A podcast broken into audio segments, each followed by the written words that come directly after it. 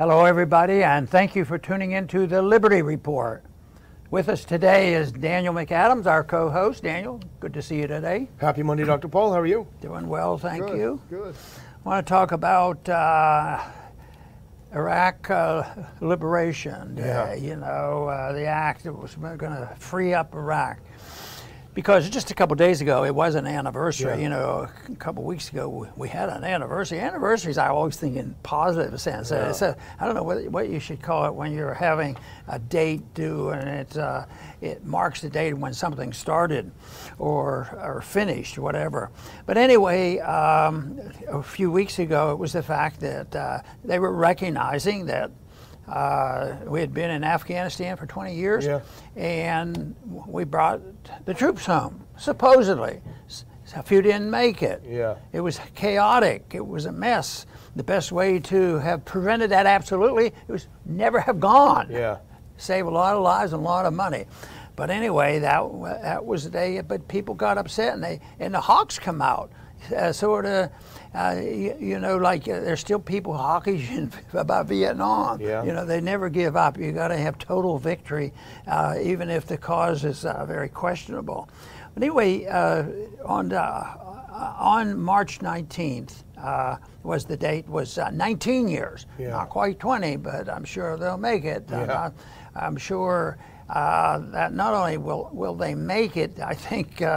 So Afghanistan's going to break their own record Yeah. because we still have troops around there. It means that uh, that we're in charge, It's still part of the empire.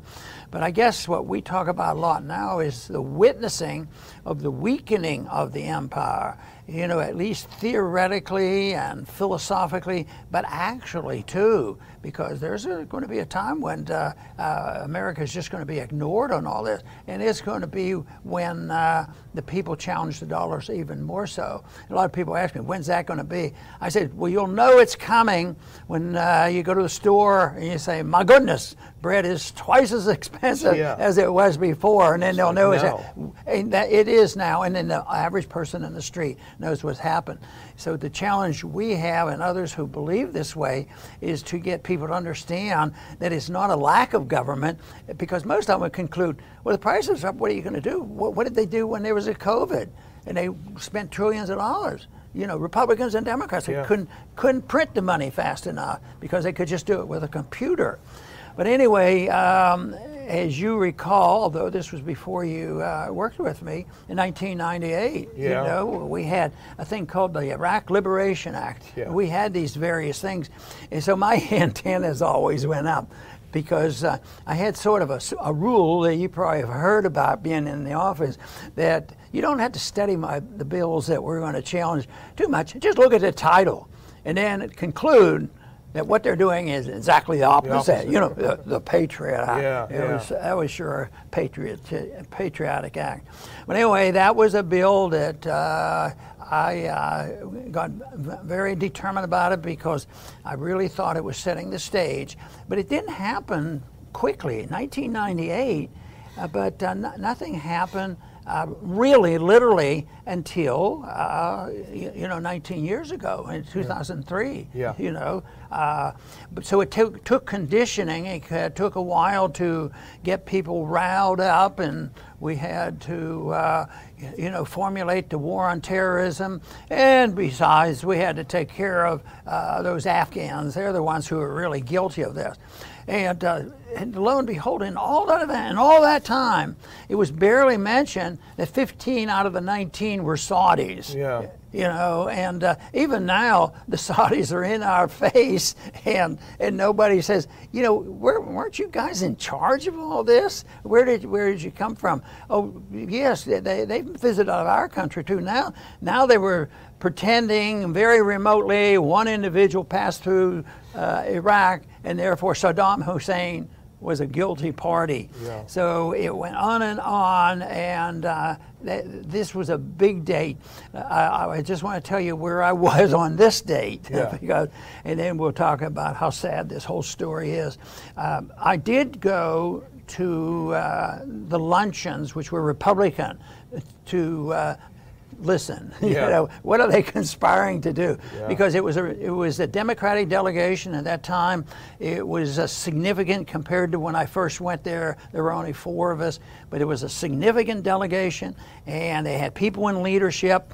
And, and the news came in as the luncheon was started, and one of the leaders uh, uh, of the uh, of the Republican Party came in ecstatic, ecstatic about shock and awe has come, you know, and they thought it was the, it was, you know, like the greatest event. And I, um, I may, I may well have just walked out of the room because I couldn't take that stuff. But that, that was, that was when it started, and it lasted a long time. And we'll probably mention a few things. A lot of people died. A lot of money was spent. And guess what? Uh, we still have troops there, Yeah. and uh, there's still a disequilibrium, but uh, it's uh, the whole mess, the whole establishment of our uh, empire is uh, unstable, and the dollar is less secure uh, in its position of reserve currency of the world. So this is just one of the stories in the middle of the uh, not the rise of the empire, but probably the decline of the empire. Well, it, it did start 19 years ago, just a few days back, but it actually started before that because it started with a cascade of lies. And those lies kept flowing and flowing and flowing. Iraq has WMDs. It's going to send drones over and shoot New York. If you don't want to go to war with them, then you don't care about New York. Uh, the war will pay for itself. Don't worry about it. They will greet us as liberators. Oh, yeah. On and on. And every time you try to question the lie, you are labeled, as David Frum wrote at the time, unpatriotic conservatives. We were not patriotic because we didn't want to go to war that was based on a bunch of lies. And every war is based on a bunch of lies. Uh, we're seeing it even now uh, with Russia and Ukraine, lies on top of lies. But let's refresh what happened 19 years ago and how it was celebrated in the U.S. Put on this first one. Here's Newsweek, famous cover, shock and awe. What you see in the background is Baghdad, a major world capital, up in flames from thousands of bombs being dropped in the middle of a metropolis. Look at the next one. At the next clip, too. This is another iconic photo. This is Baghdad, a city of 5.4 million people hit with these bombs to shock and awe. Interestingly, by contrast, Dr. Paul, there's a lot of talk about Kiev right now and fighting going on in Kiev. Kiev has half the population as Baghdad did at that time in 2002. So we're talking about a city with twice as many civilian population being absolutely incinerated by these bombs. And as you say, Americans standing up and cheering. This is great. We're liberating them. Yeah, it was immediate. People died from this, and uh, yet they had other strategy that they dealt with. There is a lot of history in Iraq, you know, and Baghdad, that, that, and and uh, yet the historic things were either stolen, many of them, and Yeah. and, and and damaged and destroyed. So that to me was just sad to think that this is a remnant. It it- it- and I'm fascinated with ancient history, and yet they they they could care less.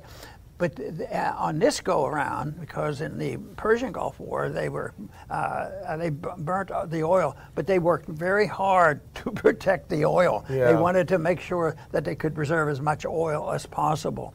But uh, it it uh, was, was something that uh, you know um, my big argument at that time, as it was leading up to the war, is probably an issue. I gave more little and big speeches than anything else because I, I thought it was so significant and uh, tried to make the point that the event is significant because it's dangerous and a lot of people are going to die. But the other one was the process, the process, the process, uh, and going back all the way back to the Korean War, because a lot of that stuff was vivid in my memory, and uh, and and we changed changed our tune as we became the uh, uh, empire uh, of the world, and uh, so. We didn't declare war, so there was no declaration of war. although I had them vote on it, Yeah. and nobody support declaration. No, we don't want to. We, we don't want to hamstring the president. He should have freedom to do what he wants. You know, that was that attitude. It's a pretty sad story. Yeah, it is. It is. Well, let's put on that next clip because this is kind of what, what well, two things sparked our interest. One is the anniversary, and the other is this, and this comes via antiwar.com, but this is a piece in the Military Times. U.S. troops will likely be in Iraq for years to come, Central Command boss says.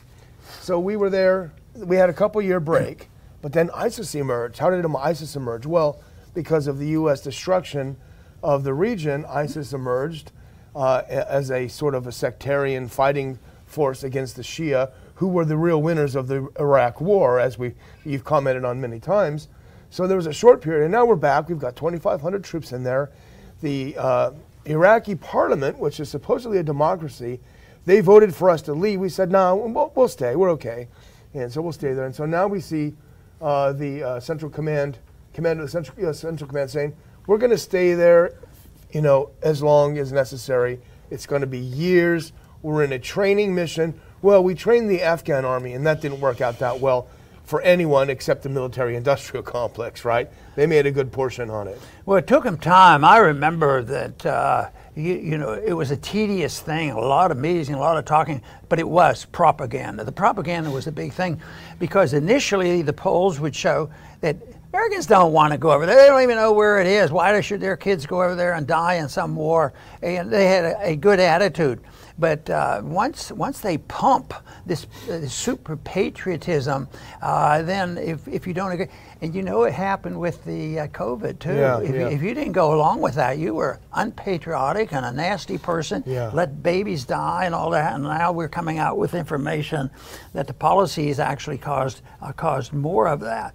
But uh, it did it did lead to to a, a war, and uh, and of course there's instability there still. But uh, I was looking around for some figures on uh, how much money was spent, and that's not easy because there's so many different departments, and Yeah. you know, there's domestic spending, going to the war effort, and all. But uh, it's admitted that it, it could be well over two trillion dollars fought. Uh, spent fighting the war in Iraq, and and th- that could be argued because statistics are used, uh, you know, for a benefit to enhance the state, and that's been known for a long time. Always report statistics that are unreliable. That we're still, you know, even though we talked about this for years now, several years, about the reports that we got on COVID. Yeah. In the same way here, now we're getting, uh, oh yeah, we made a mistake there. But also, uh, this amount of money was spent, but by that time, all that uh, preparation they made, uh, it was a war against uh, terror. Of course, nobody, no, nobody could explain exactly how do you define terrorism, you know, this sort of thing. But everybody was against it, so everybody had to vote for it, Republicans and Democrats essentially. But that they did that, uh, uh, and, and there was over $8 trillion spent on that. Well, Wow. that sounds like about $10 trillion. That's enough to take care of a few sick people. Yeah. You know, Yeah. and of course, my, my beef would be that all that money should have been left in the hands of the pockets of the people trying to earn a living and uh, not monetize this debt and, and pass on the bill to the to the average person and the poor people by higher prices, which is what happened. But that that is that a lot of a lot of uh, people died and a lot of money spent, and uh, and the culprit they they can't do this without a facilitator, and of course the facilitator is the is the is the is the unit uh, uh, the the outfit that I complain about the most. The facilitator is is the uh, is the Federal Reserve. Yeah. They're they're a taxing authority. You know, they- they come in and that's how how they tax and they regulate and they have all kinds of excuses. Part and probably the head of the deep state. Yeah. You know, they they they they, they couldn't have happened otherwise. So the wars and um, and I imagine another chief component of, of who pr- promoted all this behind the scenes would be the military industrial Oh complex. yeah, they made out well. Well, you know, I had only been on your staff for a few months when this whole thing came down, and as I say, the propaganda preceded the war, of course, and it was really a talk about baptism by fire, because we were so universally ridiculed, so hammered by the propaganda. What horrible people! The media was relentless. People don't remember that. But you know, a lot of the same people, when we talk about war propaganda, is it really sets the battleground for war. Remember how endlessly they were demonizing Saddam. And if you said, hang on a minute, you know, this is leading to war talk, oh, you must love Saddam. Well, you know, those same people that fell for that garbage, who demonized him, Now they're doing the same thing now about Putin. They're both probably bad guys, but what's important is that how the propaganda works. It pushes toward war. Now against little Baghdad is one thing, a little Iraq is one thing, but now we're looking at a bigger war. But let's talk a little bit about deaths because there's a lot of talk about deaths, and right now there is a war going on where a lot of people are dying, and it's very, very terrible. But here is um, this is something from the Iraq body count. We mentioned this a few weeks ago, a couple weeks ago. Put on that next clip if you can. This is from the Iraq body count, uh, which is one of the most reliable sources. Following the six-week shock and awe invasion phase, May, March 19th to May 1st, 2003, which alone caused the deaths of some 7,400 civilians. And then it goes on. And then from the invasion to the present, at least 110,000 civilians have been wounded, 38,000 of them in year four. And I look at the next one. This is uh, this is from the Guardian, and this is back in 2008. The Iraq War, five years on, you know. Jonathan Steele, who's, who's still right around, not writing for the Guardian, but very good. But he points out in 2008, what's the real death toll in Iraq? Uh, and then the headliner says, the Americans learned one lesson from Vietnam don't count the civilian dead. As a result, no one knows how many Iraqis have been killed in the five years, only the five years since the invasion. Estimates put the toll at between 100,000 and a million people. That's uh, an incredible, incredible Yeah. death count. And what you're doing is you're explaining a problem with statistics, which is commonplace. And uh, those are exactly the figures I came up with because I was thinking, oh, okay, they'll know this is the answer. We'll, we'll, we'll Google this and this will come up and give us the answer. But what I, what I came up with uh, was very much what we were saying.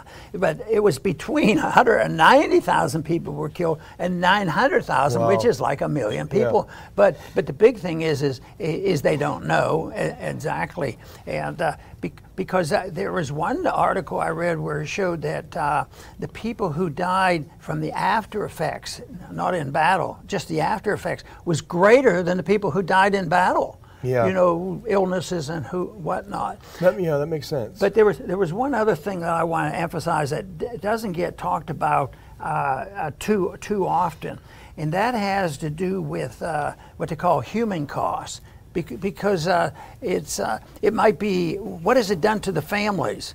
How many uh, how many divorces occurred Yeah. uh, with this being a major part of the problem, and this sort of thing, and how many people you know lost limbs and uh, were s- you know uh, suffering from that for th- uh, decades, you Yeah. know, and uh, they sort of get lost in that. They, nobody has any idea how to, to measure that. And uh, then there's it's hard to measure right now. What's going on uh, with Ukraine? The refugees, the people who Yeah. who leave or leave. You know, I always argue, and I believe that the type of government you have.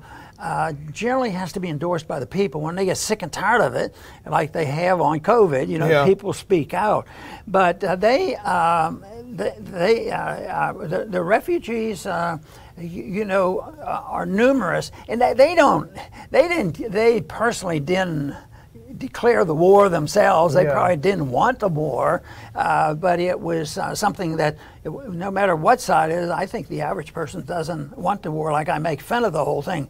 You know, the young people fight the wars. I said, yeah, what do they do? The young people in one country.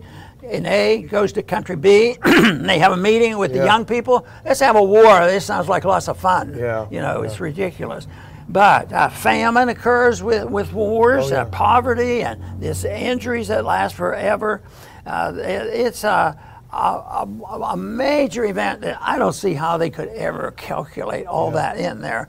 So that's why uh, people should be very, very cautious about the government they tolerate and understand that uh, freedom is a much better situation Yeah. to live under. The psychological impact too. People have mental illness their whole lives That's after true. this. Uh, We saw that with. COVID. Yeah, yeah, terrible. Well, let's move on to another story. And you hinted at it earlier. If you're ready, you still are you ready to move on? Um, you hinted at it earlier, and it's you know this. It's kind of you know obviously this this the current war takes up so much of our attention. You kind of roll your eyes, but this is still important stuff. And if you were conspiratorial minded, you'd start wondering if maybe all this hubbub around the uh, Ukraine situation is not to cover up some of these things that are leaking out about COVID. Put up that next clip. This is from Reuters. CDC reports fewer COVID 19 pediatric deaths after data correction.